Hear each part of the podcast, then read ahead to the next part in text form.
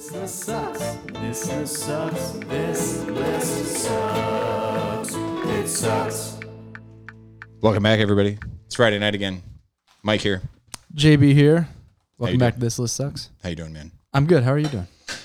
It's another fucking day. Yeah. It's a crazy week, huh? It's wild, dude. Yeah. It's wild. Kind of been on pins and needles. A little bit, right? I've fucking watched more, as our friend Rick calls it, the Communist News Network than I have in a really long time. Does he call it that? He does call like it that.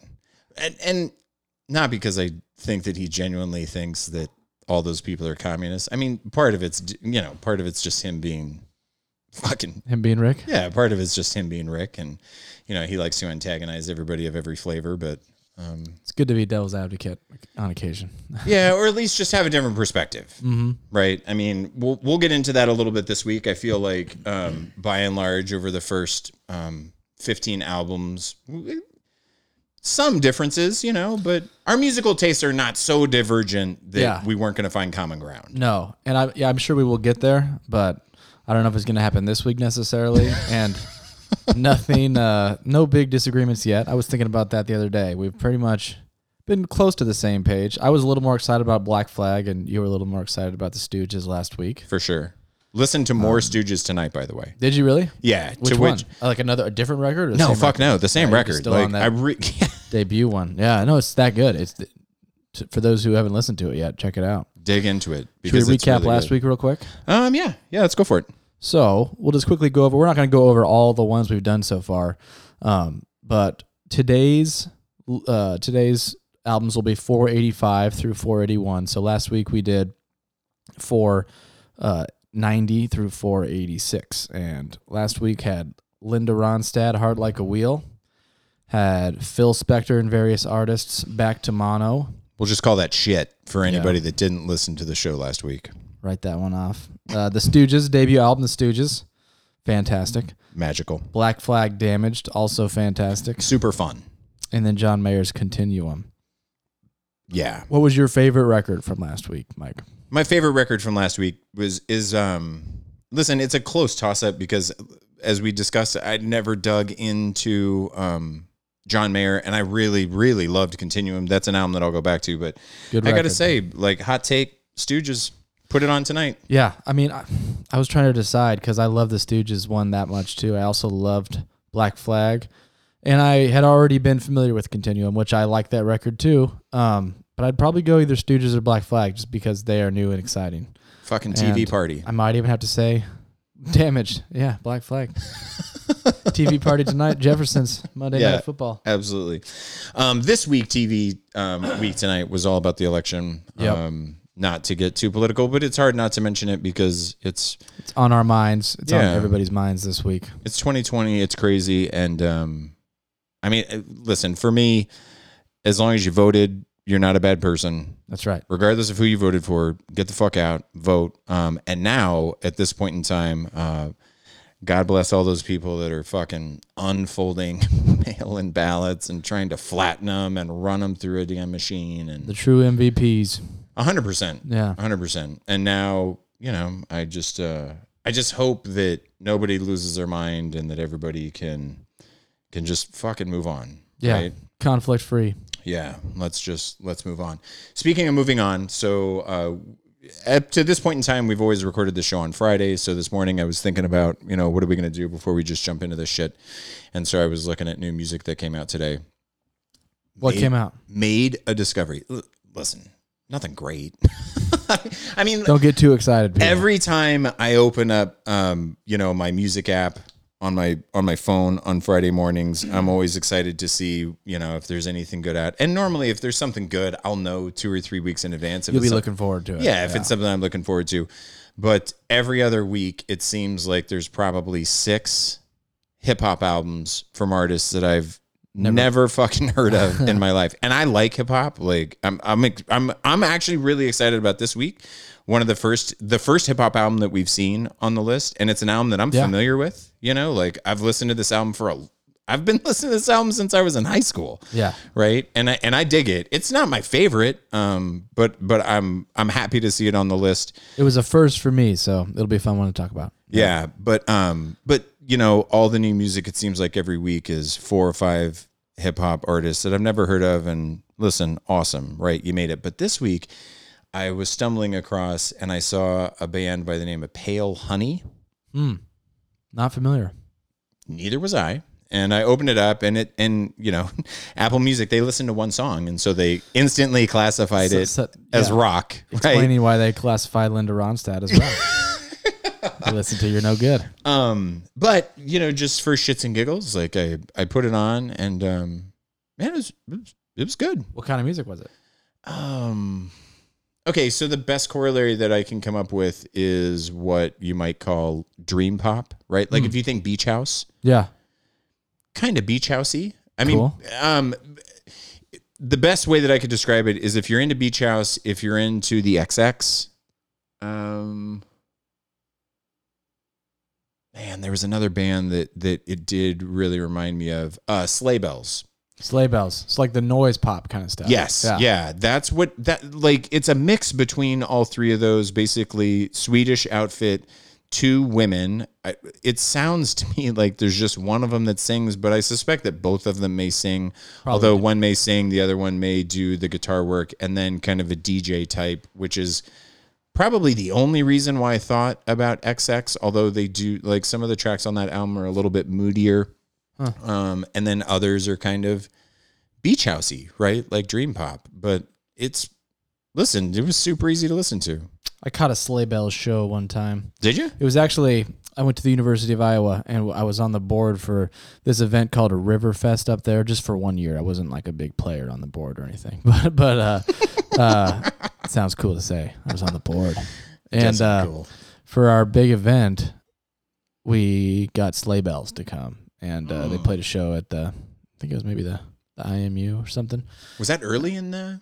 Early in Sleigh Bells' career? Their recording career? It was 2011, so I would say it had to be close to the beginning. Their self-titled album is still undoubtedly, it's my favorite that they've done, and it's one that I go back to. I'll go back to it quite a bit. It was cool. Crazy. Definitely. Just noise really, pop describes it. Yeah, that's exactly right. And I kind of dug into them a little bit because the guitar player was into like all of the same kind of terrible 80s hair metal that I loved really as a kid growing up. Yeah. And so that kind of turned me. Do you see a lot of that influence in his playing? Yeah. Not so much on the first album, but especially on the second and third Sleigh Bells releases. Like if you listen to that guitar work, it sounds like unmistakable, huh? Yeah. I mean, in my mind it is, but I could just be biased because I read that. Yeah. And you like that kind of music, but I'm sure you're right. Yeah. No. Hey, real quick, when you finally get around to listening to this, Rex, I know that you just tried calling me, but I can't talk to you right now. And maybe, sorry, Rex. Yeah, sorry, but maybe next time, whenever you call in, we'll just have you as a guest spot. Yeah, we'll just buzz you in that way. Instead of us reading the commentary that you gave us this week via email, it can be live and everybody can hear your voice. Thank you for that commentary, by the way. We really do appreciate that. We got an awesome email this week from our friend Rex. Yeah. And he has a lot of interesting insight on the records for this week. So we'll definitely be mentioning some of that. Yeah, exactly. And listen, if anybody else is kind of out there going on this journey with us, we want to hear all of your feedback, and we're going to be more than happy to share it, good, bad, or indifferent. And you can send that to thislistsucks@gmail.com if email is your weapon of choice, or you can also record a voice message or send us a message at the podcast homepage at anchor.fm/thislistsucks. So also Facebook and Instagram message. Feel free to, we have both of those. Follow us on there. We're going to post all the updates as far as when we put episodes out and little behind the scenes pictures and stuff. So feel free to check us out there and message us there as well. Yeah. We're also trying to record this week on video. We'll see if it works out. Well, yeah. maybe you guys are watching. High tech experiment at this point in time. And so, we do have a YouTube channel. Yes, we do have a YouTube channel. We just got to figure out how to get content onto said YouTube channel. Exactly. So we'll see. This week's goal. Yeah. Absolutely, squad goals. So if you're watching on YouTube and you want to leave us terrible comments, we appreciate those terrible comments. Yeah, we will read all of them. And internalize them. That's one thing I was looking forward to about having a YouTube channel is just the comments. It's going to be hilarious. I want all the bad comments. Talk shit about us, please. Okay. So yeah, so check out Pale Honey. If you got time and you need something new in your life, I certainly think it's worth digging into. Yeah, I need to make a habit of looking into the new music on Fridays thing. Yeah, it's fun, right? Yeah. Picked up a couple records today too. Did you? Where'd you go? Went down to Marv's. Shout out to Marv's Music. Yeah, in the East Village. East Village, Des Moines. Yeah, super easy to get to because my office is right down there, and picked up. Nothing new, although I was intrigued because Wilco did they did the box set release of Summer Teeth, which I don't know if you've ever dug into Wilco at all, but yeah, somewhat. I don't know if I know Summer Teeth, but I really like Wilco's record that they did with Billy Bragg. Yes, you know that one. Yeah, and that song a highlight for me is that song "A Secret of the Sea." Yep. I like that one a lot, which I believe. Oh man, I'm gonna get the poet wrong, but it's a poet, right? That they took his lyrics and they put them to music. I want to say Walt Whitman for some reason, but I could be way wrong. I'm going to 100% let you hang. I have a computer right in front of me. I'm going to look that up right now. Well, Summer Teeth was the LP that, again, and I could be wrong on this too, but that one was the last album before they released Yankee Hotel Foxtrot. And Yankee Hotel Foxtrot's probably that's my go-to Wilco. I do love Summer Teeth though. It's got some great discs on it, and so I was considering it, but when I say that they went all out on this re-release, I mean they went fucking 5 LPs deep, all out. And when I saw it, you know, it was one of those things where $110 goes a long way towards other records, and I'm not saying I'm not going to get it. But at the same time, listen, if they did that for Yankee Hotel Foxtrot or Sky Blue Sky, yeah, I probably would have picked it up. You know, yeah, for sure. I did end up getting Alice in Chains. Alice in Chains released Jar of Flies and Sap, which were both EPs. They released it as a single double vinyl collection. Oh, cool. And listen, I love Alice in Chains, but to me, there's not going to be anything intriguing about getting that on vinyl. But Jar of Flies is probably my favorite mixed Alice in Chains, just because when you listen to it on a CD, which is already a compressed music format, right, it still has a really big sound, and it's got a really warm sound too. And so that's why I pulled the trigger on it, because I figure if I can get a soundstage that I like in a compressed format and get it opened up on vinyl. Sure. Have you checked it out yet? No, not yet. I haven't had time because of dinner and everything else. But and I was absolutely wrong, by the way, about the. We should edit that out. I'm gonna sound like an idiot. It was previously unheard lyrics written by Woody Guthrie. Oh, I don't even remember who I said. Let's pretend I didn't say that. Whatever I said. Listen, Woody Guthrie was a poet too. Yeah, definitely. And well, he never put them to song. He had just written the lyrics, and then Wilco went and with Billy Bragg, they put him to music. So that was cool. Speaking of records, Mike was kind enough to pick me up that Warren Zevon record that we were talking about a couple episodes ago for the record store day, which was the Warren Zevon's greatest hits according to Judd Apatow. And I'd highly recommend it for the Warren Zevon fans out there. Werewolves of London. Yeah, there's a cool live version of that. There's also a good version of Something Bad Happened to a Clown. Just check out that song. Very nice indeed. I also picked up Black Keys because I didn't have the album. Which one? An old one or? Brother. Okay. Brother, which I mean, again, kind of the same thing, right? Like I like the sound of it, but I figure that. Like there's a lot of tunes on there that I want to hear on a bigger soundstage. Mm-hmm. You know what I mean? Because I think there's plenty of stuff there, and it's just a great album anyway. For sure. You know. So yeah. Should we get into it? I say let's jump. Let's do it. You're up. All right. 485. And again, this is Rolling Stone's list of the greatest 500 albums of all time. Number 485, Richard and Linda Thompson, I Want to See the Bright Lights Tonight, as they describe it. With Fairport Convention, Richard Thompson was one of the first prominent 60s folk rockers to look to his native England's traditions for inspiration.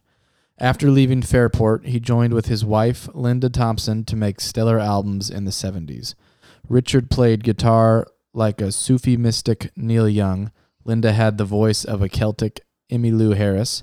Bright Lights is their devastating masterwork of folk rock dread. Radiohead even picked up some guitar tricks from the Cavalry Cross. So yeah, this was a first listen for me. How about you? Yeah, me too. Mm-hmm.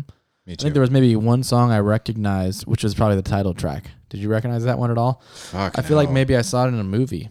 Really? I think so. I don't know off the top of my head. We'll have to look into that. Yeah, potentially. I mean, 1974. So I was, you know, you read these descriptions going into it, and then I look at the year that it came out, and I mean, listen, I was intrigued. Right? I was intrigued, but at the same time, after I finally got through the album, I'm not going to lie, I was expecting more harmonies and more duets. Yeah. And I don't know. Just between Richard and Linda. Yeah, it was pretty much a situation where the song either featured one or the other. Yes. It was very much an either or, and even, you know, even in that jumping back and forth, I can only think of maybe a couple of songs where, you know, it was prominently him, and then you got, you know, more than just a very, very small handful of harmonies or backing vocals from her. Yeah. Am I wrong? No, I think you're right. Down Where the Drunkards Roll? Down Where the Drunkards Roll, that had some harmonies in it with both of them, plus some guy that was doing a low bass vocal. Like, Down Where the Drunkards Roll. And I thought that was kind of a nice touch. But, yeah. But for me, I took it as just a good old songwriter's record. You know, it wasn't as much about. There's obviously very little production. It was pretty simple, instrumentation-wise. It's just, you know, good old folk rock songwriting. And I thought it was definitely a good representation of that era. It was overwhelmingly English, you know, in feel and in sound. And the lyrical content, like big time, was just had this, you know, kind of moody, reserved, what's the word I'm looking for? It's like a cloudy day. Pessimistic almost, you know what I mean? Yeah. Mm-hmm. It's like a cloudy day. Yeah. Which, I mean, there's a ton of those in England, right? Throughout the year, regardless of season. Lots of rainy days. Yeah, just lots of rainy days, and that's kind of what this record felt like. In doing a little bit of digging on Richard and Linda Thompson and just reading through some other stuff online, in the previous list, they had multiple albums. Really? In previous lists. But this is the only one on this list? This is the only one that made the cut. Gotcha. And I believe on the previous list, I feel like I'm going to fuck this up. I think that they had three. Wow. It may have only been two. Somebody can fact check me, or you can all just fuck off and just move on. Because at the end of the day, after listening to this, one would presume that this is the better album because one made the cut. List. Yeah, so you'd have was to... Was it on the... Sorry, you go ahead. No, I was just going to say, you would have to assume that this was the better of the two albums, but at the same time, knowing some people that are just not on this list at all, I'm shocked that any of their albums made the cut. Just because you weren't familiar with them? And just or just because of the content. Just because of the content, and maybe they felt like they had to have some type of representation for English folk music, English folk from the early 70s, and maybe it's an influence thing, you know, in terms of maybe they were very influential of bands that came after. Are you familiar with Neutral Milk Hotel? Very. We're obviously going to get In the Aeroplane Over the Sea on this list. I heard a lot of Jeff. What's his name? I think I wrote it down. Jeff Mangum, who's the guy from Neutral Milk Hotel. I heard some serious similarities between his voice and Richard Thompson's voice. Did you catch that at all? Man, it's fascinating that you say that, because 2 weeks ago I picked up In the Aeroplane Over the Sea on vinyl. And so I've recently just listened to it, and yeah, especially when he's singing high. Yeah, when he gets into the upper ranges, I can definitely see it, because that's a place where Neutral Milk Hotel kind of lives a little bit. Mm-hmm. Like, he doesn't really ever dive down into a lower register, and I think that's just not as much. Yeah, just the nature of his voice. But yeah, I can see that when Richard Thompson goes into the upper ranges, kind of getting a little bit of that feel. Vocally, Linda was the highlight for me on this one, which makes sense because she was actually a session singer. Yeah. And that's how he met her, was because she was doing some session work. I don't know if it was for him or just in the same studio, but then they ended up getting married and making this record. I think this was the first one they made. Maybe. Yes. Yes, I believe that you're right. But I liked her a lot. I thought she had this ability to take on different tones. Like, for example, what was the first one? So Withered and Died. Yeah. Was the first song that featured her. And she just, it was kind of really old-fashioned kind of sounding, the way she sung it. Yes. And it was just kind of somber, very, English folk type of tune. And then the next song, I Want to See the Bright Lights Tonight, was also her.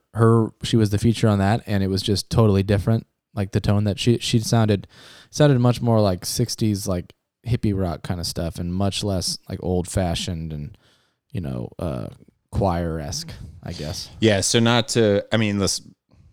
it's going to be a broken record because the things that I like and adore in music, I'm always going to like and adore them regardless of the genre of the music. Right? Yeah.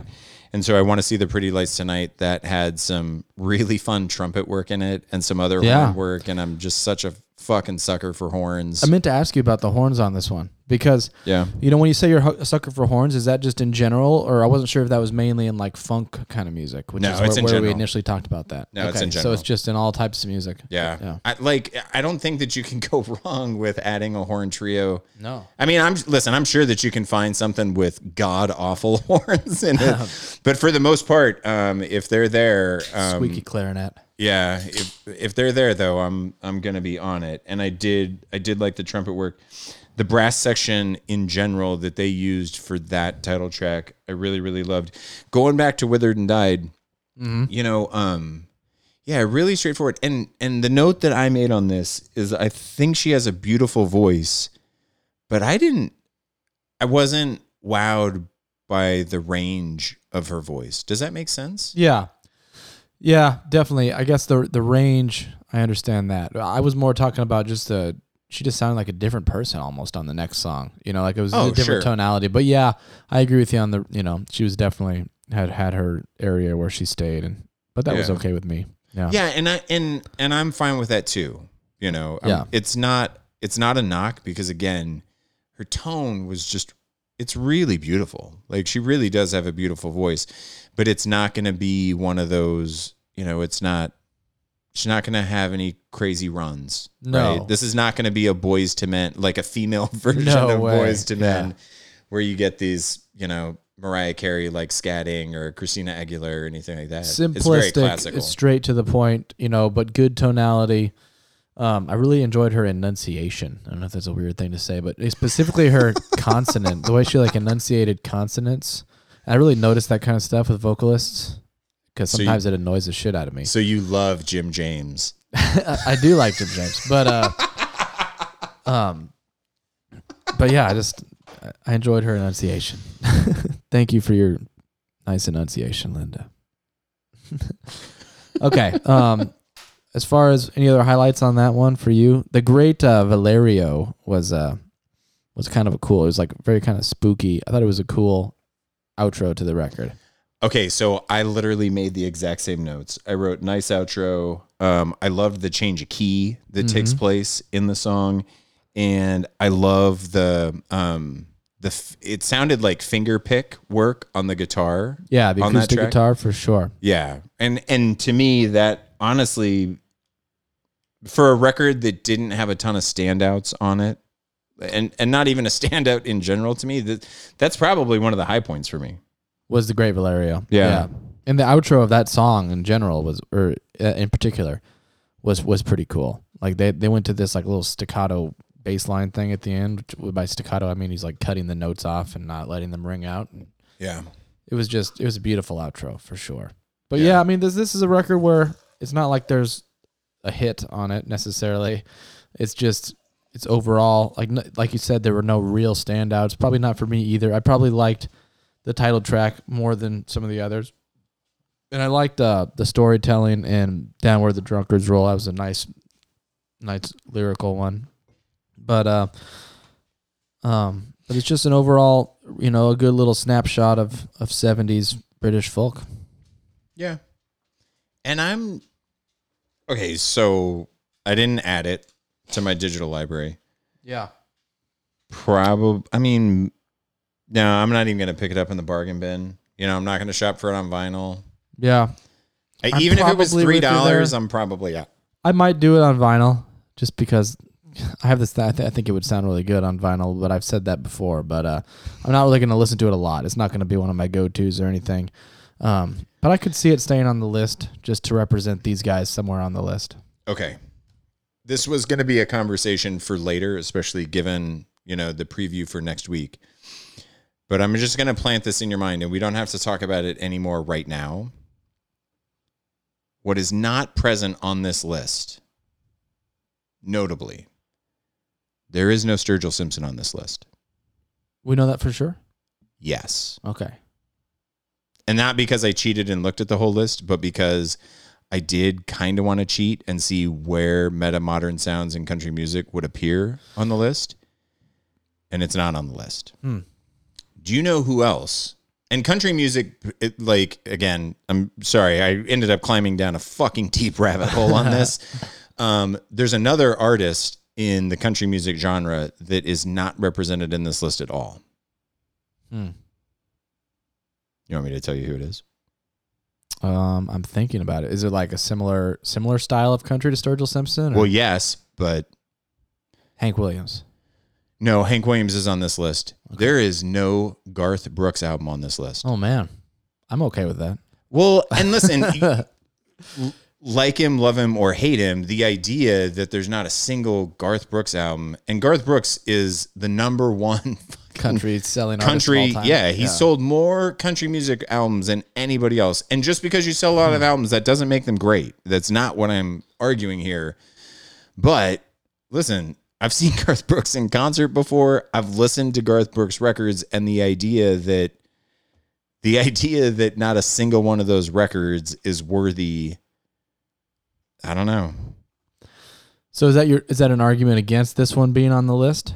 Listen, and I can go back through the albums that we've already done, and I can tell you right now, I would throw off I might throw off every fucking one if I could replace any one of these with Metamodern Sounds in Country Music. Really? Yeah. Even the Stooges. No, I wouldn't get rid of the Stooges. But I sure as fuck would get rid of Richard and Linda Thompson. And no offense. But anyway, listen, I found it intriguing. I'm sure that other rabbit holes will be dug up where we can find other people that you and I might think belong on it. What? Yeah. But that Sturgill I knew would be one that would probably resonate with you. Well, because I would assume the same thing. I would assume it'd be a no-brainer that it'd be on here. Yeah. Just when you have, 500's a big number. I mean, granted, it's not really, I guess, when you start getting into thinking about how much music is out there. How much music. But... you would think if you were going to take a cross-section of 500 and that it would be on there. Yeah. Yeah. And at the end of the day, country music there's only, according to the website that was ranting about this, there's only 16 really what you would call legitimate country music albums on this list. Hmm. Interesting. Which seems like kind of a radical underestimation or just like a snub. Yeah, definitely a snub. Are you counting Linda Ronstadt on that or no? No, they were not counting Linda Ronstadt. Hmm. So, but anyway, listen, for me, it's off. I'm not keeping it on. Yeah. Okay. Well, I think it's on personally, right. But that's okay. There's our first disagreement. We're getting kind of upset about each other here. All right. Give me a look. 484. I did not give any. I didn't. There were no looks. I'm just kidding. All right, number 484, Lady Gaga from 2011, her sophomore album. Which, fuck that. This is really her third album. All right, it's not her sophomore album, but we can debate that later. Born This Way. Rolling Stone says, quote, "Over the top isn't an insult in Gaga's world. It's a statement of purpose. Her second album is a work of blessed bombat, all arena-sized sonics, and Springsteenian romanticism, complete with a Clarence Clemens sax solo. There's a thumping, half in Spanish song that proposes marriage to, quote, a girl in East LA, Americano, a synth pop jam that includes a come on to John F. Kennedy, government hooker, and a touching ballad about a guy from Nebraska, you and I. Fittingly, the glam rock title track became an LGBTQ anthem. Mm-hmm. What do you say, good sir? I was a big fan, and I mean, I knew Lady Gaga in general, and I knew one song from this record, which was a title track because it was a huge radio hit. Speaking of the shout out to John F. Kennedy, the government hooker was a huge highlight for me. The production on this album is just fucking top notch. Okay, yeah. Like hands down, whoever is the producer, I'm gonna look that up and seek out other. And I don't even. It's not like that's usually my preferred style of music is like produced beats and stuff, but these were just like super dope beats. You know, just throughout. This is whatever. 11 tracks, 12 tracks, and it's just banger after banger after banger. There's like one song where it kind of slows down. What? You liar. No. I'm serious. You liar. You and I? Hold on. I wrote it down, so let me figure this one out. Bloody Mary.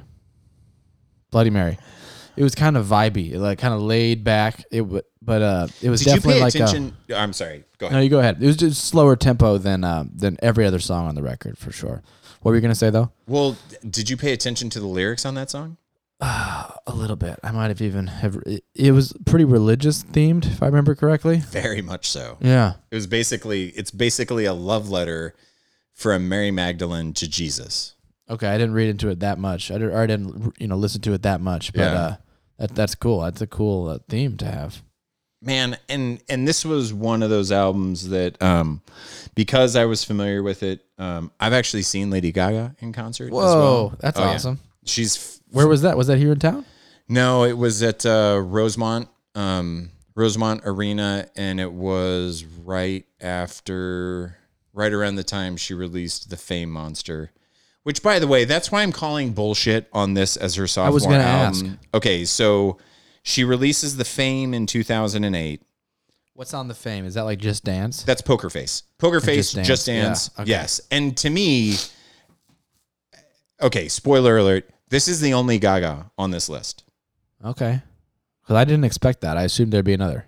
I figured there would too. I figured Joanne. Is that the one that came after this? Yes, that's the country. It's a country album. Okay, yeah. No, that's surprising. It's very surprising to me, too. I'm shocked. She was like Super Bowl headliner and stuff with another album then, after this. Yeah. Yeah, and then she did the album with Tony Bennett. Not that I'm saying that the duet album that she did with Tony Bennett would land. I heard that one. Yeah. She did a couple with Mark Ronson, though. I don't know if was he involved in this one. Did you look into that at all? No, I don't believe so. Okay. I don't believe so. But cool. Honestly, if you're only going to pick one album, I'm probably going to put The Fame before it's hard not to. One. I feel like that one, I mean, especially was more radio successful, right? Well, I don't know. I don't think it was more. No? I don't think it was more radio successful only because, Born This Way, it became such an anthem. For real, for a whole group of people. Yeah, and if you listen to it lyrically, fuck yeah, it did. Yeah. And that's the one thing that I will say about this is that, okay, so hearkening to things that we have harped about before, she's got writing credits on every single one of these songs. Every song. I looked into that. I know. I mean, and there's other writers, but she's on every one. Yeah, yeah, she'll team with other people, but she's a collaborator. She writes. She's hands on, right? And I have to imagine. I mean, listen, maybe she doesn't write every single word of all of her lyrics, but the lyrics on this album are really. There's an overarching message of individuality and acceptance of yourself, which I can get behind the message for sure. There's no way that she likes to be representative of the downtrodden. I wrote down, yeah, she's all about, picking you up if you're feeling down. Yeah. She's the voice. She provides a voice potentially to the voiceless, right? Yes. Or power to the unempowered. 100%. And it's a really, really beautiful thing. A really beautiful thing. So, and I was, speaking of, you said that you were lucky enough to see her live. That was what I was just thinking when I was listening to this it would be so cool to see Lady Gaga live. And this is so far removed from what I normally listen to like on a daily basis, but I enjoyed it a lot. What blew me away more than anything about seeing her live is that she dances her ass off. She's singing the entire time. Yeah, she's a hard worker. Listen, it's not a track. And I've also seen Taylor Swift live. And guess what Taylor Swift sings to? Her fucking CD. Does she really? Yes. That's kind of a letdown. It is. I was severely disappointed by that. And I think part of that is because she knows she's going to be out there dancing her ass off. And so rather than have a concert that sounds like shit, you know, she'll sing to a track. Now, that's Bush League compared to Lady Gaga. A little bit. Yeah, a little bit. Now, when she went acoustic, because there was like a 3-song deal where all of the dancers and the production and everything went away and it was just her and a guitar. There was no track there. She was singing. Listen, Taylor Swift she's golden in my book. She's definitely a good performer. Yeah, and she also writes all of her own shit and everything, but Gaga was absolutely money. And when you hear the phrase performance art, which I didn't really know what that meant. She showed you, huh? I fucking get it.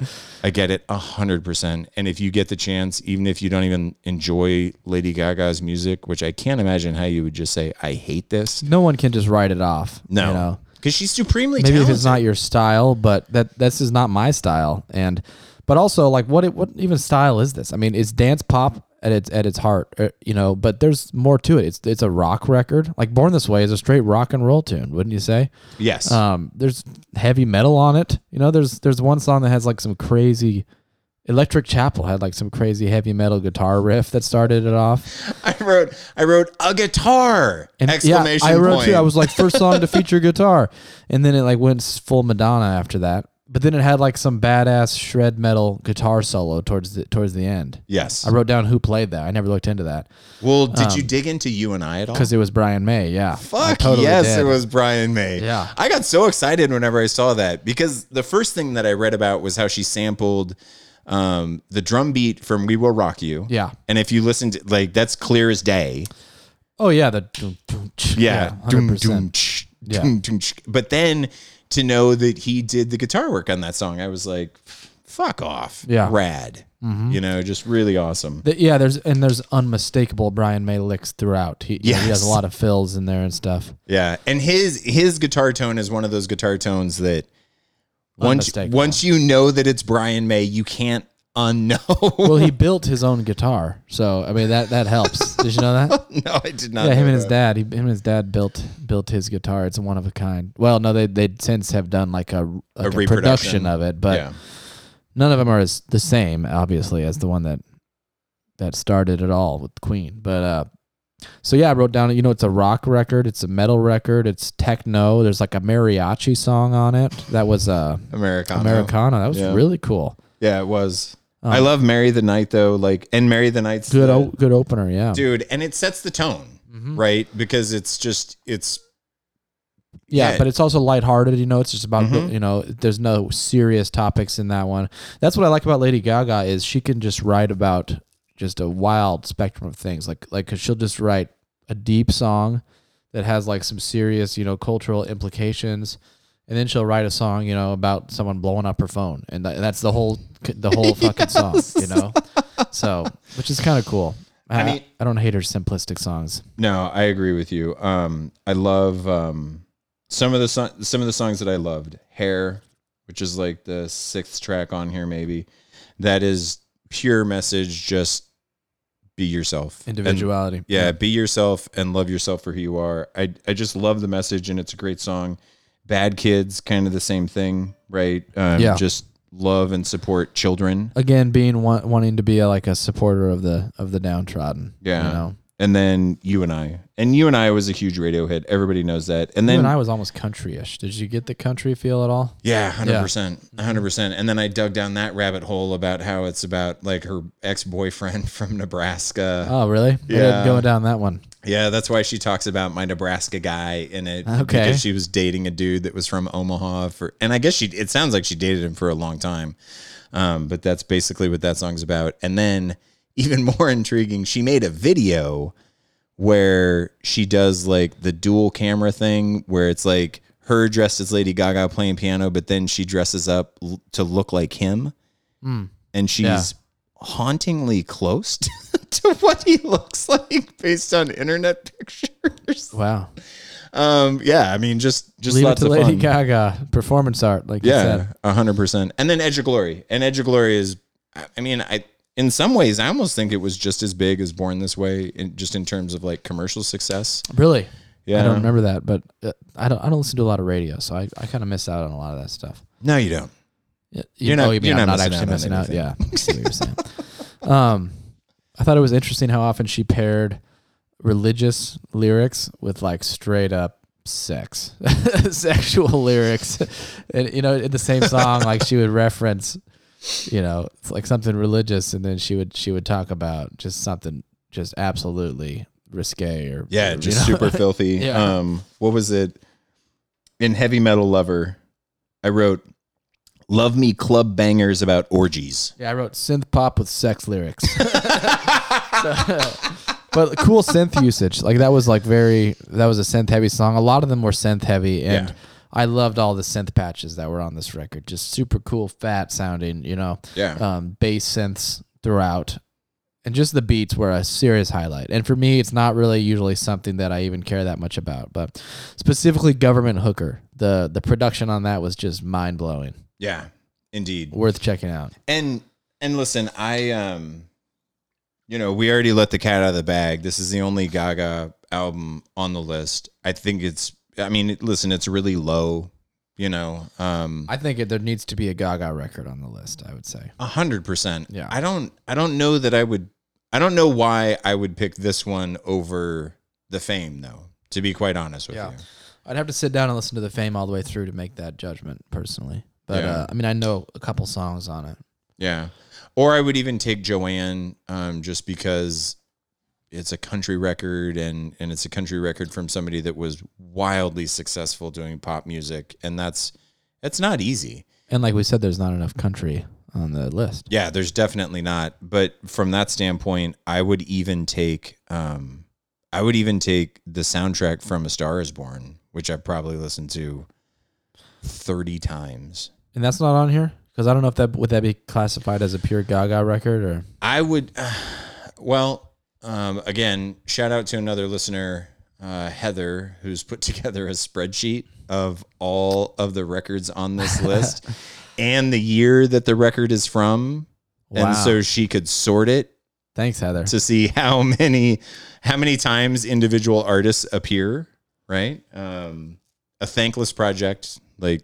Thank you for doing that. I haven't peeked at it though, because again, I'm trying not to spoil.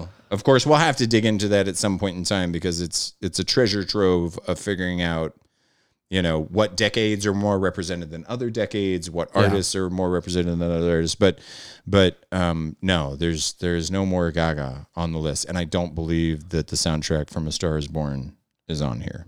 So, but yeah, I don't really have anything bad to say about this record, to tell you the truth. I got nothing bad to say about it. Yeah. Nothing bad to say, just outside of, you know, I might question, is that if we're only going to have one album from her, is this the album that I want? I might take The Fame over this one, but this was already, no, you know what? I take that back. This album was not in my digital collection. The Fame was in my digital collection. It was in there. Yeah. Yeah, because I'm a huge fan of it. I don't know that I would put the whole record, and I usually prefer to listen to whole records, but I do too. But I don't know that I would put this whole record in my digital collection. But I would I would cherry pick some tunes out of it for sure. Yeah, 100%. And just I don't feel super strongly about getting it on vinyl. No, yeah. I'm not gonna do this on vinyl. Yeah, but I would keep it on the list. Yeah, 100%. Because I'm definitely keeping Gaga on the list, and I might even boot another Richard and Linda Thompson just to give her more representation. Because I think it's I'm a fan. I'm a fan. Yeah. So me too. We are in agreement on that. Moving on. You ready for it? Do it. Number 483, Muddy Waters, The Anthology, released in 2001, but it covers years from 1947 to 1972. Muddy Waters started out playing acoustic Delta blues in Mississippi, but when he moved to Chicago in 1943, he needed an electric guitar to be heard over the tumult of Southside clubs. The sound he developed was the foundation of Chicago blues and rock and roll. The thick, bleeding tones of his slide work anticipated rock guitar distortion by nearly 2 decades. The 50 cuts on these 2 CDs run from guitar and stand-up bass duets to full band romps, and they still just scratch the surface of Waters' legacy. 50 tracks on this one. This was a long one to listen to. Did you listen to the whole thing? Yeah. Me too. Yeah. Parts of it I listened to multiple times. Wow, really? Yeah, and it was more of the early stuff. That was what I was going to ask, because there were 2 discs on this, if you got it, and when it was released on CD. And disc one was tunes from 1947 to 1955. And then the second one had a couple tracks from that time frame, but then it was the rest of it was 1956 to 1964. And they were very different sound. It was kind of interesting because you could get to see the progression of Muddy's sound, you know. And early on, a lot of it was just him with a guitar and maybe like they said, a stand up bass. Yeah. And that was the highlight for me. Not that I didn't like the later band, the full band stuff, but there was just something so pure, just a purity of spirit, just listening to just him and a guitar and like probably one microphone, you know, like that he was just playing in front of, I would say. I mean, that's really what it didn't sound like there was a mic on the guitar and one that he was singing into. It sounded like it was just like one. I loved it because condenser mic. There was a cool little detail for me. Like a couple times it sounded like the song was fading out, but it's just because he like turned his face away from the microphone like that, and it just kind of it kind of added to the intimacy of it. It made it feel like you were sitting there with Muddy Waters and he was playing you a song. I will say this, because like I said, I definitely listened to the earlier stuff more.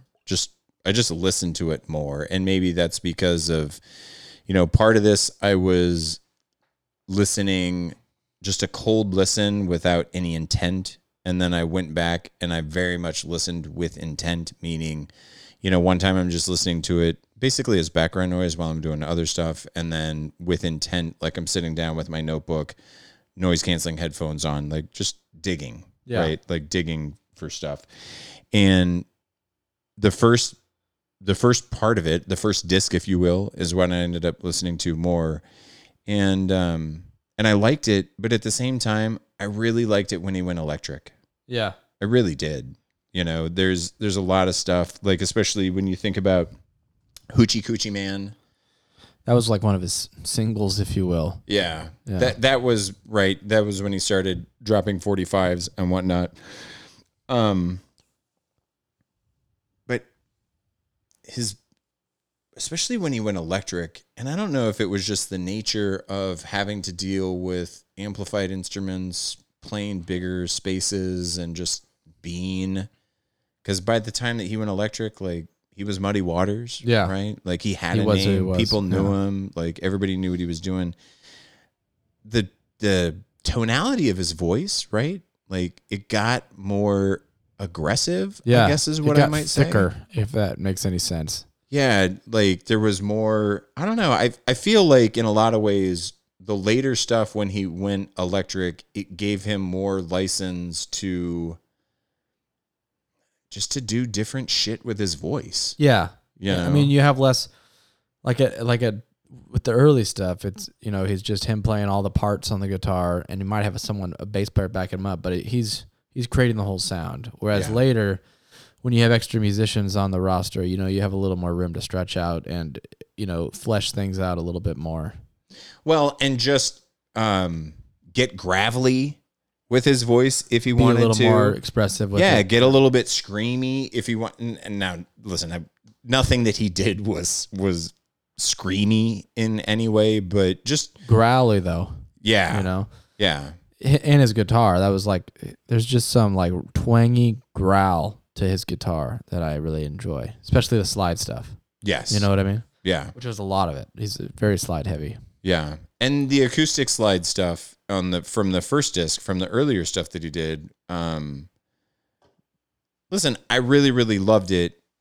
But at the same time, I don't know that I could tell anybody, you know, set aside 3 hours of your life and get ready to go through 2 discs of Muddy Waters because you won't want to stop. Yeah, yeah, exactly. I mean, it's blues. And at some point, I'm not trying to hate. And I really enjoy blues, and I recognize the influence that it's had. But you can only listen to so much blues at one time. Yeah. And that's my opinion. A lot of people don't feel that way. You know, I have friends that really love the blues. And I do too, but you can only listen to so much blues, in my opinion. Well, and it's, I mean, listen, maybe... I could probably sit around for an entire day and listen to blues, but I wouldn't do it from one artist. Yeah. Right. I mean, every single song on this record is a 12-bar blues. Yes. You know, which for those who don't know what that is, our listeners, that's just basically 12 measures. So like, you know, counting to 4 12 times a lot of the time. And, that's what the heart of the blues is, and it's very simple chord changes. Yeah, usually 3 chords. Yep, usually right? 3. Occasionally they'll add an extra fancy one in there. But and every single song without fail was that. Yeah. And that's just what it was. It, you know, it's just it's more blues is more of about the feeling. It's a feeling, you know, it's not like every song is that much different from the next. No. But and the blues also to me is where and I'm not a big enough music historian to be able to speak with any type of authority on this, but I'm assuming that, you know, blues was really one of the first musical art forms. Well, no, I take that back. Like I was just getting ready to say something fucking dumb. What were you going to say? Well, what I was going to say is like blues was one of those early art forms where you had instrumentation that was emotive in nature. Yeah. Does that make sense? But that's bullshit, yeah. Though, because jazz was doing that. And jazz was doing that 2 decades before any of this was recorded. Yeah. Right? But I do like the fact that I'm going to stand by the statement that I feel like the blues was a step in the evolution of instruments really, really creating a totally different emotion that, I mean, listen, it gave way to a genre. And blues wasn't necessarily, like, even though this was on record after the jazz, this definitely came first, I think, like the style of music. And the reason I was looking on my phone here is because I was listening to this record last night and it got me thinking, like, when did, like, every song was 12-bar blues. Like when, like where did that come from? You know, and like how long have they been around? And I was doing some Googling, and it's basically you cannot identify where the first 12-bar blues format, you know, because it's not only these 12-bar blues format is not only in blues. It's used in jazz. It's used in pop. You know, you hear it on the radio today all the time. You know, maybe 50%. Like it's such a common pervasive form of music that it just basically has made its way into every style of music. So I was thinking, like, when did this shit start? Like, and so I was looking it up, and there's no way to identify where the first one was, what the first 12-bar blues occurred, because it says because of the nature of the blues itself, because it was like an oral tradition, you know, that was passed on for years, and it was not recorded. The first 12-bar blues was recorded by a guy named W.C. Handy, in 1912. So that was like the first time that one was actually recorded, and he's known as the father of the blues, but really he was more of like a historian because he was just like recording something so that had been he had around. Heard. Yeah. Wow, fascinating. So the whole heart of this stuff had been around for like I don't know, maybe hundreds of years. Probably. You know? And even within, you know, the lineage, like the 20th century lineage of the blues, you know, Muddy Waters is here at 483. We're getting Robert Johnson at some point, right? Yeah. I mean, because I know, because I've listened to the complete, like there's an album. I think it's another 50 song record. Yeah. It's another double banger, but I'm pretty sure it's called The Complete Recordings of Robert Johnson. Yeah. I wonder what other kind of blues we're going to be getting. I'm sure we'll get Robert Johnson. I'm sure we'll hear some B.B. King on it. Don't you think? You got to, we'll get Live at the Regal. I almost guarantee you. You think so? Probably. I would bet. Yeah. Listen, either way, there's going to be B.B. King has got to be represented. For sure. I mean, he has to be represented in some format. So, you know, this is, listen, it's one of those steps in the evolution, and as they indicate, yeah, you if you listen to this record, you'll hear, the influence. For sure. Right? Especially thinking about what happened with rock and roll music in the early to mid 1950s, what happened to that line of like the musical family tree. And it all came from this, you know? Yeah. And that's, they even mentioned that in the Rolling Stones description. Yeah. 100%. But, so for me, it belongs on the list 100%. I mean, and like I just was saying earlier, I prefer to listen to records straight through, which is one of the reasons why I'm enjoying this podcast so much. It's because I get to do that with so many new records. But this is not one I'm going to sit down and listen to straight through. No. Now, this is 50 songs. I mean, I might listen to a Muddy Waters record, but not the anthology.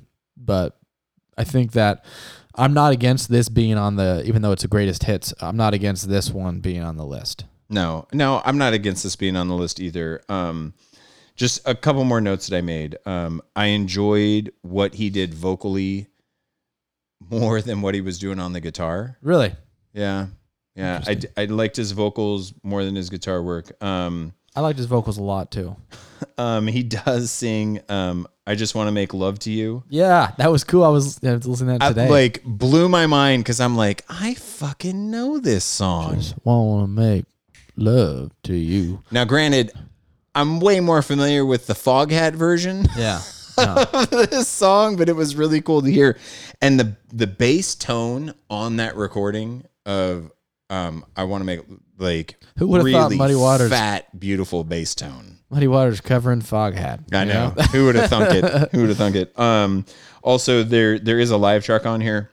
I Feel So Good that was live, and listen, I'm a sucker for live recordings anyway, but especially on that live recording, like, you do get ambient audience noise. Yeah. And the energy in the recording, which is tough to capture, it was really phenomenal. Can you imagine being at a Muddy Waters show in the, late 40s or, early 50s? No. That would be something. No, it's that, like, that is literally that emoji of the fucking guy's, like, cranium exploding. Yeah. Right? Like, that's what it would be like. So, I don't know. Did anything stand out for you?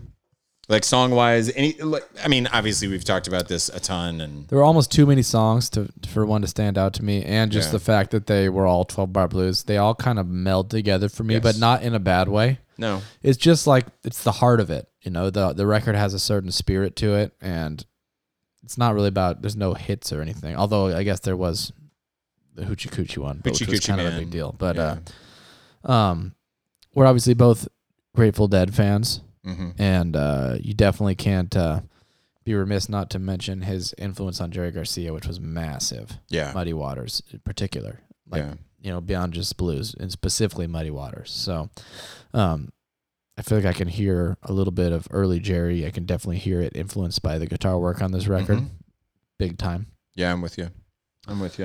Listen, I'm keeping it. We're keeping it on the list, and I would get it on vinyl, and I would spend, I don't even know if they have it on, if they have released it on vinyl, but I would, spend a little bit of it, and I would put it away and pick it back up later. It's not what I'm going to listen to all at once. You know what? When it comes down for me, listen, I'm probably not going to, I'll cherry pick songs to add to my digital library. I'm not going to add the whole thing to my digital library just because it's too big. I'm just like you, right? I don't like listening to individual songs. I like listening to records, because to me, when an artist creates a record, I would hope that they're making a record with intent. Right. And the intent of every record should be, I want you to listen to this, and I place the songs in this order for a reason. Yeah. They might not be clear and apparent to every listener, or even clear and apparent to me. Yeah. But, the last time that I picked up a book and read chapter 3 out of 12 chapters. That's an interesting, I like that analogy there. It was fucking never, because I don't ever do that, right? I'm never going to do that. So... So I tend to view music as the same way. It's an art form, right? I want to be respectful of that art form. So for me, I'm not going to add this whole record. I might cherry pick a few, but especially with vinyl, what I would really like to find is a smaller collection of Muddy Waters. Preferably live. Like, if they had a collection of live recordings of Muddy on vinyl, you'd be all in? I'm all in. Sweet. Yeah, I can get behind that too. Yeah, all in. So you put the words in my mouth. What's so funny about that? Okay. 482. You ready? 482. This all one's right. You, Mike. 482. The Far Side. The title of the album, Bizarre Ride 2, The Far Side from 1992. Rolling Stone says, these high school friends from L.A.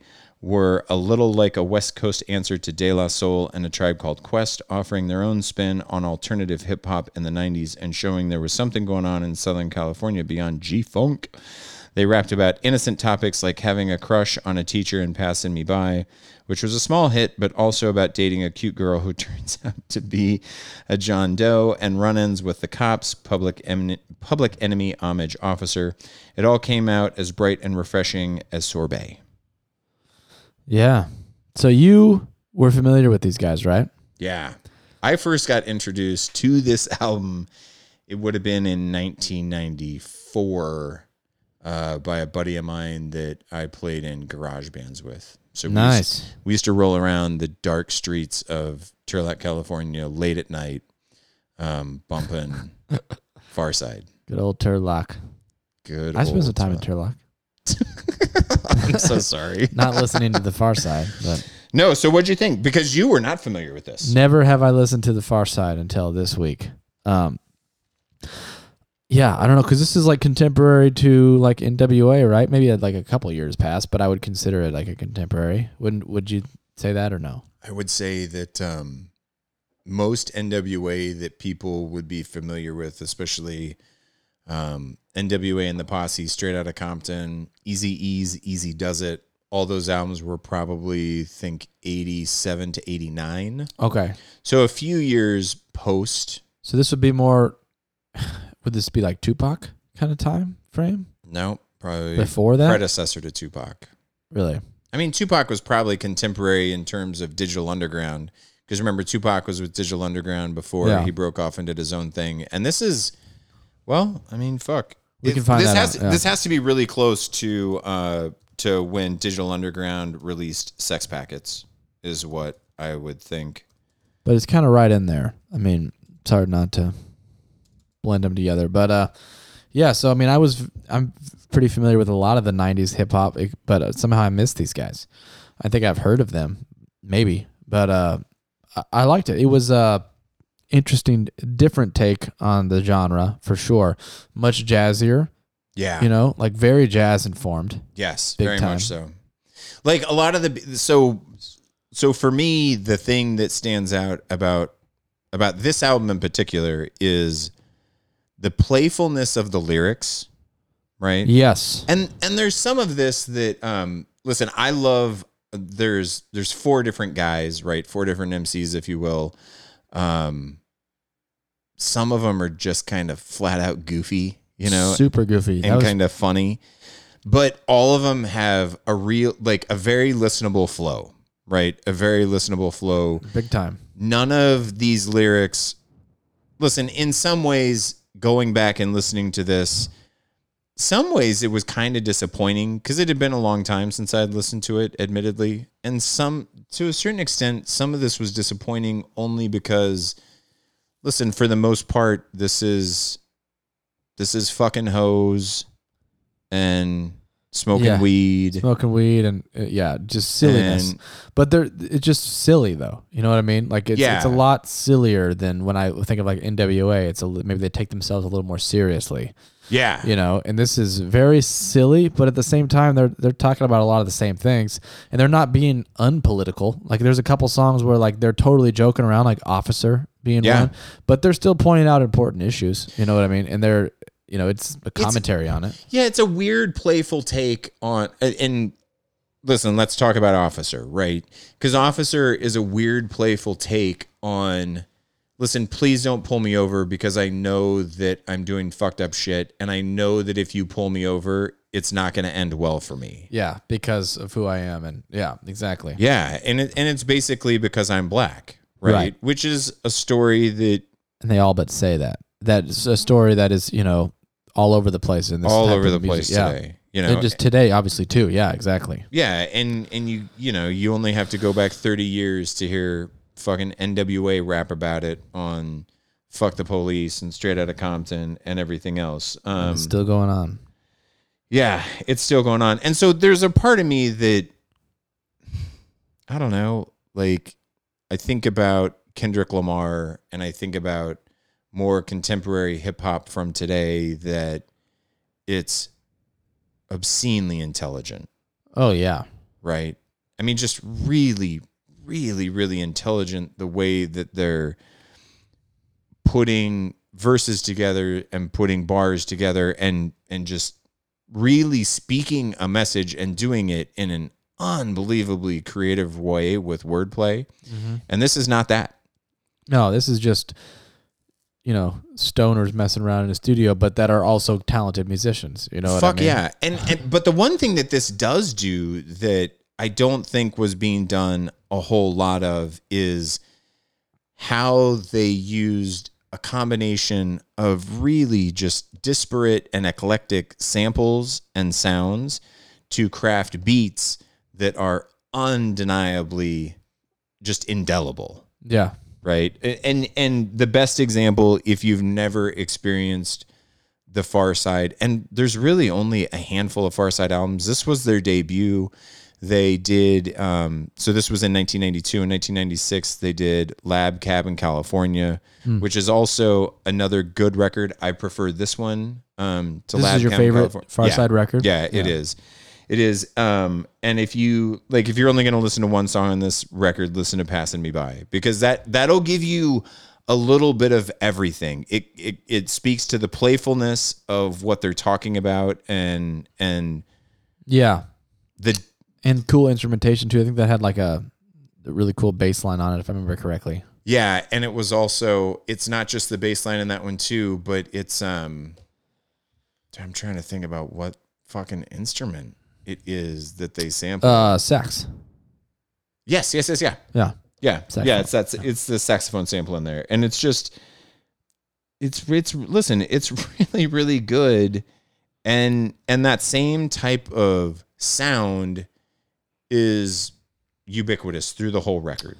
Yeah. You know, not monotonous. No, but prevalent. Yeah. But prevalent. And it takes place throughout. So Your Mama, was that like, did they like start Your Mama jokes, or was that like a response? I was honestly curious. I was like, did Your Mama jokes like start after this record came out, or was that like, was it already a thing? And they just I like to think the Far Side invented Your Mama jokes. I'm actually okay with saying that the Far Side went ahead and created. You heard it here first. I mean, probably not, but that song was a fuckload of fun. That song just sounded, I was just going to say, like, you can just hear how much fun these guys are having. They are having so much fun. It's just like good. They're just good friends. They're hanging out in the studio, just joking around. Yes. And just the amount of fun that they had making this record is criminal. Yeah. I love For Better or For Worse. For Better or For Worse is a really, really fun track for me. Is that the one where he's like eating the girl at the end or something? I remember I wrote it's down. It's not even at the end, right? It's not even at the end. It's throughout. Well, so it's I want to say it's the second verse picks up and on the track it's not really a verse, because there's basically a girl that picks up the phone and the guy on the other end of the phone is talking to her about how he's gonna eat her, about how he's gonna slice her open and kind of eat her fingers. And then at one point, because the girl on the other end of the line is just saying, who is this? Who are you? Like, why are you doing this? Who is this? Who are you? Why are you doing this? And then the male voice on the phone, he gets to the point where he says, but I insist, and I'm going to go up into your pussy with my fist. With the fist. and at that point, the female voice on the other end of the line just completely gaps. She just like hangs up. She just screams. She's like, ah! Yeah. And she just starts screaming into the phone. And then the male voice goes, I'm sorry. I may have gone a little too far. Yeah, big time. I mean, it's just The lyric I wrote down from that part was, he said, talking about eating her brain cells, and he said, you taste so intelligent. Do you remember that? Yes. I mean, and it's buried in the middle of the song, because it's not even at the end of the song. I'm pretty sure it's the pretty second. Pretty hard to ignore, though. Yeah, I think I was...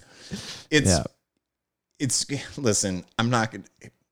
It's very comically done. It doesn't sound comical, and I'm sure that we're going to offend somebody if you go out and listen to it. You can certainly choose to be offended if you want to, but if you take it for what it is, which is just... It's just fucking around. It's just fucking around, and it's just silliness. From that standpoint, it maybe there's some like deep political commentary here that we're not getting. God, I hope not. Get some email. I really hope that we're not that dense when it comes to it. Pack the Pipe towards the back of the album. The second Pack the Pipe? The second Pack the Pipe. Because yes. The first one was a skit. Yeah, the first one. Oh, yeah. Oh, fuck. There were two Pack the Pipes. Yeah. Well, and that was the other thing that I wanted to talk to you about, because if you made a hip-hop album in the 1990s, and I know that we're going to get to a ton more of these things, you really only had to make fucking 7 or 8 songs, maybe. Yeah. And then the other 10 songs on the album were going to be skits. And so, of course, you get that in this. And listen, I don't miss skits. Yeah. I'm actually really happy that hip hop, for the most part, has moved away from it. Yeah. But at the same time, I'm not going to lie. Whenever I go back and listen to The Chronic, I love the $20 sack pyramid on The Chronic. I enjoyed the Marshall Mathers LP skits too. Fuck, dude. Especially the one where... What's the lawyer's name from the Eminem? I forget. There's fucking Ken Kniff. Yeah. Yeah. The Eminem disc. I'm thinking about the skit with... What's the Juggalo? Oh, Insane Clown Posse. Yeah, with IC. Remember that? Story? Oh yeah. I very much. He's receiving fellatio. Fellatio exactly. from Jay Two Dope or whatever. Shaggy Two Dope and. It's okay that we don't know. Yeah, it is totally okay. But yeah, so this album is laden with skits and. Listen, I don't miss them, but at the same time, I do I kind of like going back and hearing them now. It's funny going back, but also the skits were like jazz tunes. I don't know. Did you listen? Yes. I was having a hard time not paying attention to the backing music because like all the skits was basically some pianist. Whoever played piano on this record was no slouch. They were a good jazz pianist. And they were, all the skits were some awesome jazz piano lines and a jazz drummer, and then the Far Side fucking around over the top of that. Yes. Okay, but going back to Pack the Pipe, the second Pack the Pipe, if anybody is curious about the weed preferences for the Far Side, there are no fucking blunts to be had with the Far Side. No blunts? They make it very clear that they do not want any tobacco to be mixed in with their marijuana. No spliffs. No fucking blunts. Yeah. That shit is weak. Okay, yeah. Quentin's on the Way kind of cracked me up. That was the skit that was before Pack the Pipe. And it was like, Quentin's on his way with another J. Everything's going to be okay. That's right. I wrote down, LOL, another silly ass skit, guy bringing a J to smoke. Yeah, that's what it was. It was like, and maybe they actually like called their friend Quentin, and they're like, "Thank God he's bringing another one. We should record a track about that, guys. Quentin's bringing another J. Everything's gonna be okay." And the last lyric, the last song was called "Return of the B-Boy," and the last lyric is like something about a party in your mouth, like, and they say it like 3 times, and that's the last, and that's how they leave you. Yes, but there's the chorus in there from The Roof is on Fire. Did you pick that up? Yeah. From Return of the B-Boy? For sure. So I didn't dig into who was the original author of The Roof is on Fire. Yeah, the original artist. I don't know. Let's see if we can find out. Oh, God damn. We're dealing with that. Beat me to the punch. Yeah. Let me look this up here. The Roof is on Fire. Yeah, listen, either way, at the end of sorry, you go ahead. No, go for it. Who is it? I assume this is the right one. Rockmaster Scott and the Dynamic Three. From what year? 1984. So, yeah, that's got to be okay. It. Yeah, that sounds right. Sounds legit. What were you about to say? I'm not going to lie. My favorite Roof is on Fire might be from the Bloodhound Gang. I will take the Bloodhound Gang's version of... I don't know if I'm familiar with... I mean, with the Bloodhound Gang, I am, but with their version of the Roof is on Fire. The roof... The roof, is on fire. Yeah, we don't need no water. Let the motherfucker burn, burn, motherfucker, burn. Were you in solid. The Bloodhound Gang? I may have been, dude. That was convincing. Listen, I love this as the first entry for hip hop on the list. You think it belongs on the list? Yeah, I'll take it. Specifically, Far Side. Yeah, I'll take it, and not just specific. Listen. Specifically this record from the Far Side, because I do think that, I mean, somebody prove me wrong. There could be other hip hop artists that were doing the same thing when it comes to manufacturing their beats that the Far Side did on this record. Just all of the use of a wide variety of musical genres getting mixed together to create the background beats that take place. So did they not do a lot of sampling on this one? They mostly made their own beats? No, fuck no. This is all them? No, this is all sampled. Oh, okay. Yeah, so even like the jazz pianist that you're talking about. Yeah, it wasn't like one. There's no fucking way that they hired some studio musician. Like I have no doubt in my mind that they lifted that. You think? Yeah. Even for the skits? Yeah. Yeah, I do. Because again, like these guys are just, you know, they're too stoned high school. Yeah, they're four high school stoner friends from South Central. But they're having fun, and that really comes across on this one. It does. I'm keeping it. I already had it in my library, so it was cool to not have to do a search to find this thing. Nice. Yeah. And would you get it on vinyl? Probably not. Yeah, me neither. I'm not a big vinyl hip-hop guy. So for me, this was a super fun listen, and I'm glad I did. But I don't know that I'm going to be revisiting it very often. You know? That's fair. And I think this type of music belongs on the list. I'm going to have to see what other kind of hip-hop records they put on this list before I can decide if I think this one belongs on the list. Because for me, there's a couple of hip-hop records I would rather see on the list. You know? So if those are on this above... Like what? I mean... Give me two. Definitely All Eyes on Me, which I'm sure is going to be on there. Tupac. Fucking better be. 100%. And just, you know, like NWA's debut, I'm sure, which will be on there, right? Probably not the debut. I would expect Straight Outta Compton. That's what I was... What was the debut again? Do you know off the top of your head? NWA and the Posse was released. I was talking about that. Straight Outta Compton. Yeah. Is what I was trying to imply there. Yep. No, Straight Outta Compton. I'm sure they'll be on the list, but I think they definitely belong on the list more than this one, in my opinion. Yeah. So, but they'll probably be above, so we're probably good. I got to think that both of those albums, both Straight Outta Compton and All Eyes on Me might not crack the top 250, but... That's such a crazy record, dude. He recorded... We don't need to get too far into this, because I'm sure we'll get to talk about it. Yeah, we're going to get to talk about it. He... like recorded several of those tracks like the day after he got out of prison. After he got out of prison. Maybe even the day of. Like he literally got out of prison and went to the studio and like recorded fucking bangers. You know, yeah. Exactly. Fucking bangers. The features on All Eyes on Me, like between Method is on there, Snoop is on there, Dre is on. Listen, it's that fucking record is a double album, and that's a double album that fuck you, I'll sit down and listen to the whole thing. Oh, fuck, because it's spectacular. And Straight Outta Compton, I'm assuming Straight Outta Compton is going to be top 100. If you told me it was top 50, I wouldn't be shocked, just because, listen, if you don't get Straight Outta Compton, I don't know how long it takes for hip hop to become what it is. Does that make sense? Oh, yeah. I mean...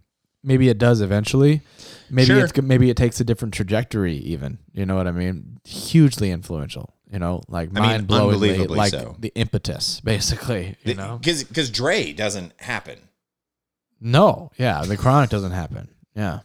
None Snoop of that Dogg happens. Doesn't happen. No. Tupac probably doesn't happen. None of that. Because that was Dre influenced, right? I mean, you could make an argument for Tupac just because he was already recording music with Digital Underground in the early 90s, but listen, not the Tupac that we know and that we love. Yeah. Right. So, yeah. But anyway, like you said, we'll dig into that later. And even if you got to the point, like when we get halfway through the list, if you're like, hey, Mike, do you remember when we were talking about the apartheid? Why don't you go fuck off with the apartheid? Listen, I would be okay with that because this is not... You're not like tied to this record. No, I'm not married to it. Yeah. Listen, if you told me that I could get rid of this and add Sturgill Simpson's Metamodern Sounds in Country Music... You would do that in a heartbeat. Yeah, I'd make that trade. Yeah. Fuck yeah, I'd make that trade. And no, would you do that with this next record? Go. Introduce this. Okay. Yeah. All right. So moving on from the far side, and we're the far side away from the far side. That didn't come out as well as I hoped. 481, Belle and Sebastian, If You're Feeling Sinister, 1996.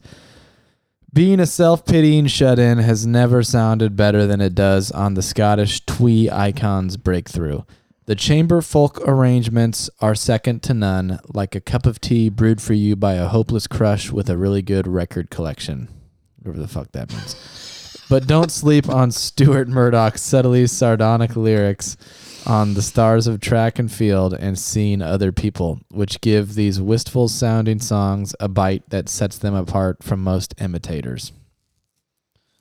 You can start this one off, Mike. What'd you think?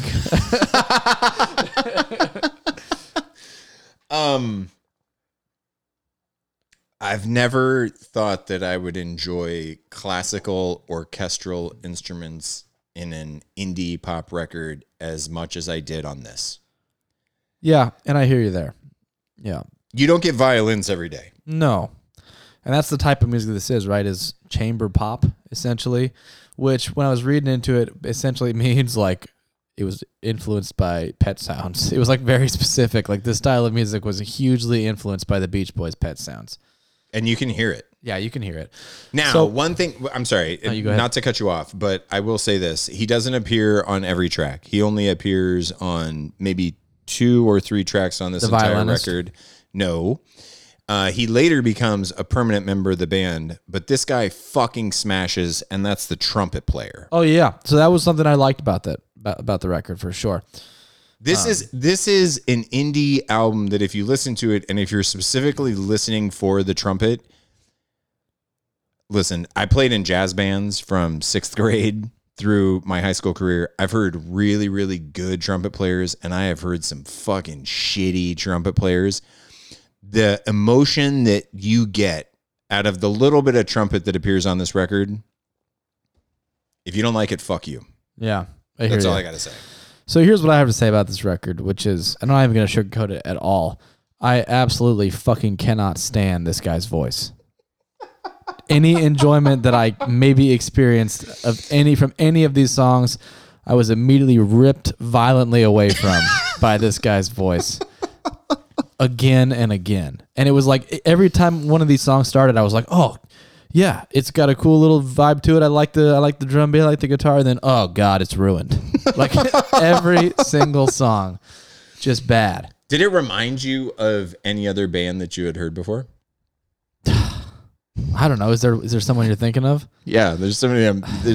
Yeah, Coldplay maybe, but not nearly as good. You know, and like, who are you thinking of? I was thinking of the Decemberists. Yeah. You know, I'm not really too into them either, but they're less annoying to me. It's just this guy, there's nothing good I can say about this guy's voice. Just 100%, I want to strangle him. Did you hear any Elliott Smith in his voice? Maybe a little bit. Did you? Yeah. Did you like his voice or did you not? I don't... I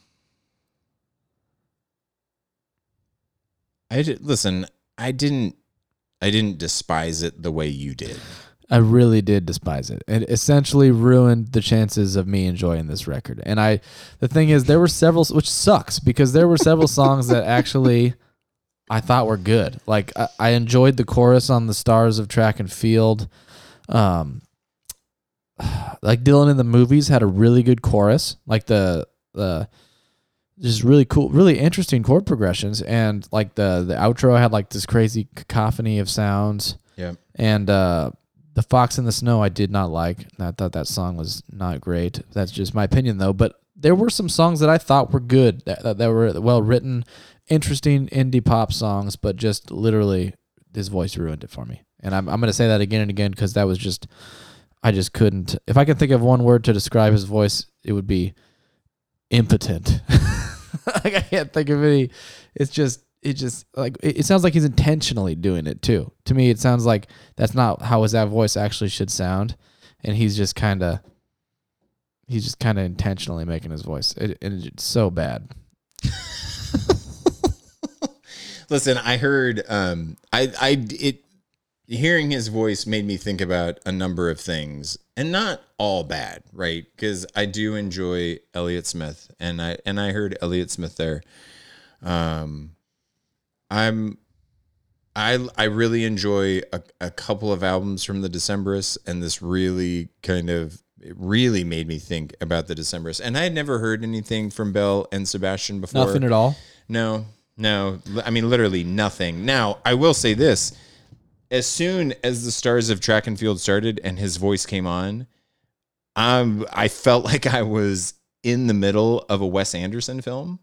Yeah. Because it feels that way. It feels like a soundtrack. It feels like a soundtrack to an indie film. Yeah. But I like Wes Anderson, so I don't want to think about those two. It sounded like, I wrote down that it sounded like it would fit right in on the soundtrack of Juno. Yes. With Ellen Page. No, 100%.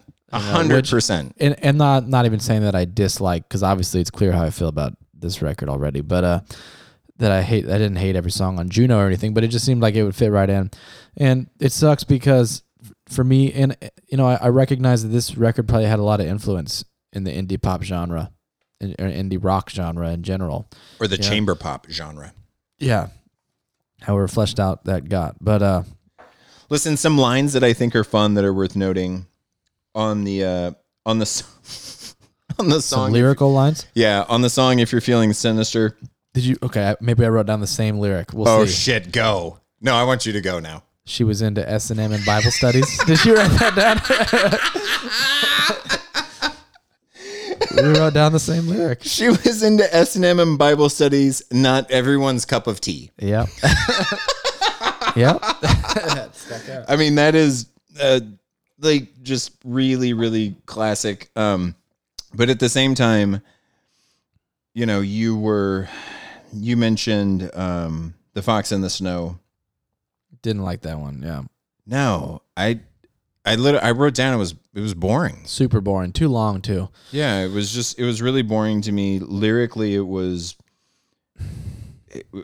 Yeah. If you read through my notes, you could see my progression of thoughts, because literally my first note, I write. So what I do, I don't know if you do this, Mike, but I write down the song titles as I listen, and I number them, and I have I separate them into little boxed areas where I write about each song, and at the end I write down my overall thoughts. But anyway, so my very first note was, this guy's voice is highly annoying. That's the first thing I wrote down. And I said, I do like the song, but the guy's voice is distracting. I wrote down nice trumpet. And I can hear that there's influence in music that I do like. Like I kind of heard some Sufjan Stevens in this a little bit. Do you like him at all? Yeah. And so I kind of like him. Mm-hmm. And I hear that this kind of probably influenced that. But you can see the progression of me immediately being turned off by the guy's voice. I tried to get into it. Throughout the songs, I'm writing down positive things, trying to be positive, but then it's just like eventually, like maybe 5 songs in, I was like, nope, that's it. Like his voice is too distracting for me to actually enjoy this. And then I noticed I kept writing this down on several songs because there was a backup vocalist, a guy that would sing occasionally, and I really liked his voice. I was like, let's hear more of him. Obviously, he's probably not the main songwriter, but you know. For me, the star of this record was all of the instrumentation that you don't get without, I think this is like a 7-piece band. Yeah. You know, and so lots of tracks that had xylophone work, sometimes xylophones where the percussionist is clearly using like a soft mallet, and then other times where he's using probably like a harder rubber mallet to get more of that kind of classical type xylophone sound.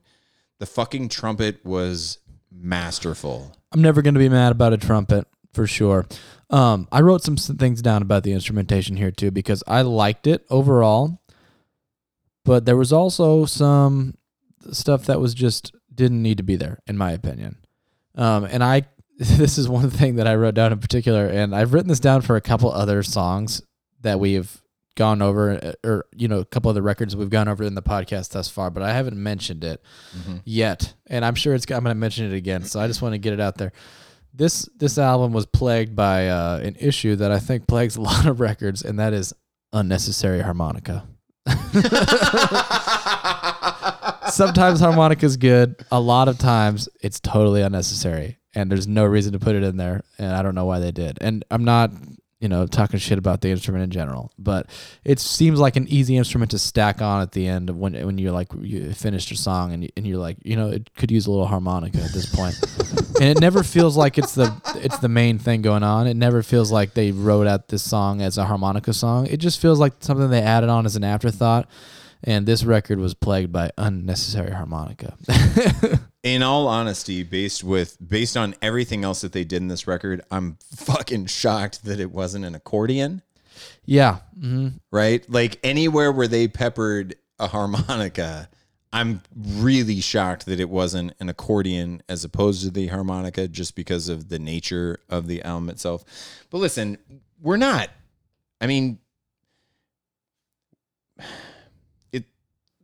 this doesn't do it, I think, for either one of us. But yeah, at the same time, you know, we mentioned at the top of the show that we had one of our listeners, Rex. Shout out again to Rex, because Rex was kind enough to do all of his homework ahead of time, and he sent us his crib notes on all these records. And so I want to take a little bit of time, because 100%. Yeah, let's read some of Rex's thoughts. Yeah, because Rex didn't hate this album. Like, my favorite line of Rex's from this album was, "Grab a latte and the keys to your Prius. This one's for you." And that guy, like, I get it, right? I get how that would work. Yeah. And he also said something about easy listening for the rainy car ride home or something, which I remember because I wrote down something similar. I wrote down, and again, it just goes back to what up, you know, I'm going to say, and which was that I wrote down, it would be nice, easy listening, if I didn't want to strangle the singer. I literally wrote that down on paper. Yeah. Yeah, so Rex said that it's easy to listen to, makes me want to make an independent film and use this record as the soundtrack, which, I mean, it speaks to everything that we're talking about, right? Yeah. I mean, it really does. So, you know, again, just because he took the time to do it, he, you know, going back to Richard and Linda Thompson, he also enjoyed The Great Valerio, thought it was a beautiful song. He references Down Where the Drunkards Roll. Great tune. Yeah. Pretty much, I mean, everything that kind of stood out to us stood out to him. Gaga, same thing.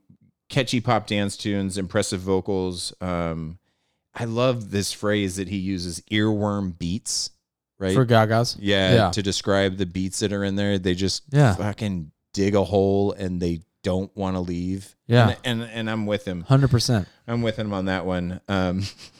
Easy to catch your foot, tap into the songs, dance and be fierce. I feel like that's sums it up. Yeah. Yeah, that sums it up beautifully. Seriously. We got to get this guy on the show. Yeah, I was just thinking that.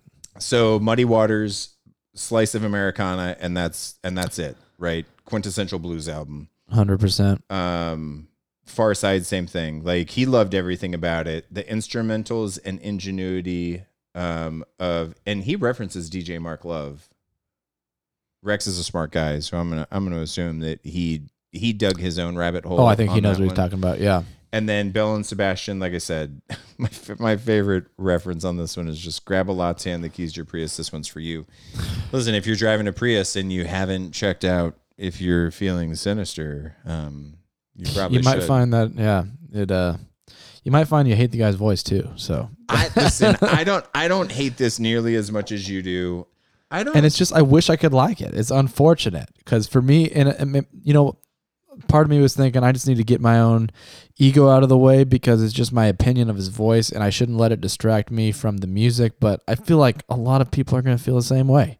I think You know? Well, and what I'm gonna say is, listen, what I have to say is simple. I'm not gonna keep it on the list. No, yeah, we're not keeping it on. I'm gonna easily replace this with literally anything else, or Rope in the Wind from fucking Garth Brooks. Like, there's fuck plenty. Yeah, comparatively, there's plenty. But at the same time, I would probably re-listen to this just to catch the violins, which, if you're listening for them, are beautiful, and they add a depth that you don't get to this type of music typically.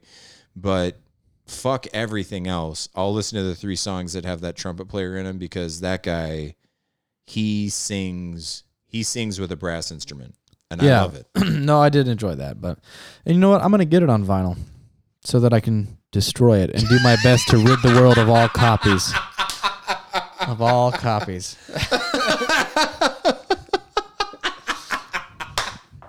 So, yeah. Oh, God damn it. God damn it. Sorry, Bella and Sebastian. But, really, though, more seriously for me, like, In the Aeroplane Over the Sea is contemporary to this, right? So I would rather have that. I mean, that's just a similar style, early indie rock. Granted, this is more on the pop side and the chamber pop side, but similar genre, I would say. I'm probably gonna take Elliott Smith before I do this. Before you do this, or before you do Aeroplane?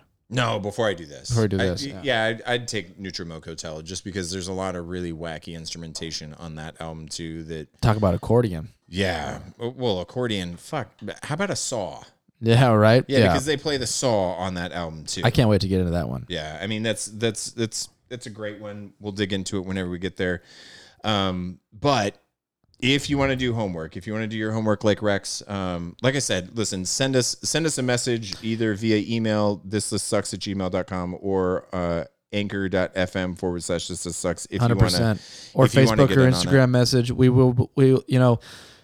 We would love to mention your input, on the podcast. Absolutely. So we are really enjoying it. Thank you again, Rex. That was really great to get your perspective, and I'm sure we'll get that again, and we'll share that again. So if anybody else wants to chime in, please do, and we will mention it. And we appreciate you listening. We appreciate you, coming back. So next week, and we're not quite done wrapping up, but we'll at least give you your homework for next week. So I'll kick this off. So next week, 480 is going to be Miranda Lambert, the album The Weight of These Wings. 479 is Selena. Oh, God. Amor Prohibido? Is that good? Decent? Yeah, we're going to go with it. Okay, cool. 478 is going to be by The Kinks. Something Else by The Kinks is the title of the album. 477 is Howlin' Wolf, Moanin' in the Moonlight. That should be a fun one. I'm excited for that, just because they reference Buddy Guy in the description. And I have no clue about Howlin' Wolf, so I'm excited. The last one that we're going to talk about next week is by the band Sparks from 1974. The name of the album, Kimono, My House. Which we were talking before, but neither of us are familiar at all with the Sparks, right? Zero clue. Yeah. Zero clue whatsoever. But based on the description. Yeah. Which we'll get into next week. Yeah, we'll talk about it next week, but it sounds like it's going to be fun. So we encourage you all to listen. Send us any feedback, either on... Listen, and if you're just listening to this and you love Bell and Sebastian and you got to tell us why you think we're total morons... Well, probably mainly me. You had somewhat, diplomatic things to say about it. I was a little bit on the other side. It's okay. We'll take all comments that you got. I'm not going to backpedal either. So, but before we sign off for the night, certainly thank everybody for tuning in again. 100%. Yeah, thanks, guys. But I want to bring you in on a conversation that JB and I have had off mic a couple of times, and it revolves around one Fiona Apple. Fiona Apple this year released Fetch the Bolt Cutters. And Fetch the Bolt Cutters, great album. I only just listened to it for the very first time today. Really, today? Yeah. Okay, great. And I've listened to it twice now. All the way through twice? All the way through twice. Great. It's a great album. Really dig it. JB was into it a lot. It's one of the few albums that Pitchfork has rated 10 out of 10. Uh-huh. And they haven't done this very often. This was the first album that they had given a 10 to in a decade. Yeah, we want to say a decade. Plus or minus a decade. Coincidentally, another one of the very few albums that they gave a 10 out of 10 to also happened to be another Fiona Apple record, When the Pawn Takes the King. Yeah. Something, whatever that album looks like. So JB was shocked that I had never dug into that album. I have since rectified the situation, but after listening through that album one time, that album made me think, I know who did this, and they did it better than this. Who is that? You know who did Fiona Apple and who did it better? Oh, yeah. Oh, man. I mean, in my estimation. Are you gonna say it? Yeah. Or is it something I have to guess at? Well, I mean, you can guess at it, but I would be shocked if you guessed this. So, how familiar are you with Ani DiFranco? Not. I mean, I'm aware of Ani DiFranco, but not as familiar. I don't know how we can make a listener poll yet. Maybe we can do this on Facebook. Maybe we can definitely do it on Facebook. Yeah. Maybe we don't even give a shit and we just ask people for their own input. But here is my contention to you. Okay. Listen to Fetch the Bolt Cutters. Listen to When the Pawn Takes the King. You can take title for all I give a shit. Stack that record up against from 1998. So contemporary to the earlier Fiona Apple, not to Fetch the Bolt Cutters, obviously. Little Plastic Castles by Ani DiFranco. Okay. I'm unfamiliar right now, but I will do that 100%. Convince me in some way, shape, or form that Fiona Apple is beyond subjective enjoyment. So, like, far superior. Okay. All right. Little Plastic Castles. I got some extra homework to do this week. Yes, I encourage everybody else to do the same thing. We're not going to spend a ton of time on this because we will do a poll, though. I will set up a Facebook poll between Little Plastic Castles, and I'll probably do it against Fiona Apple's the older one, not Fetch the Bolt Cutters, just so it's more contemporary. Which one? Title or the other one? I'm not as familiar with the name. When the Pawn Takes the King one. Yeah, When the Pawn Takes the King. I think that seems like a fun thing to do. Fucking do it. Let's do it. Let's do it. Let's all listen to it. So people on Facebook, get ready to vote. Yeah, vote on Facebook if you're out there and if you're familiar with them. If you're not familiar with them, go fuck yourself. Don't vote.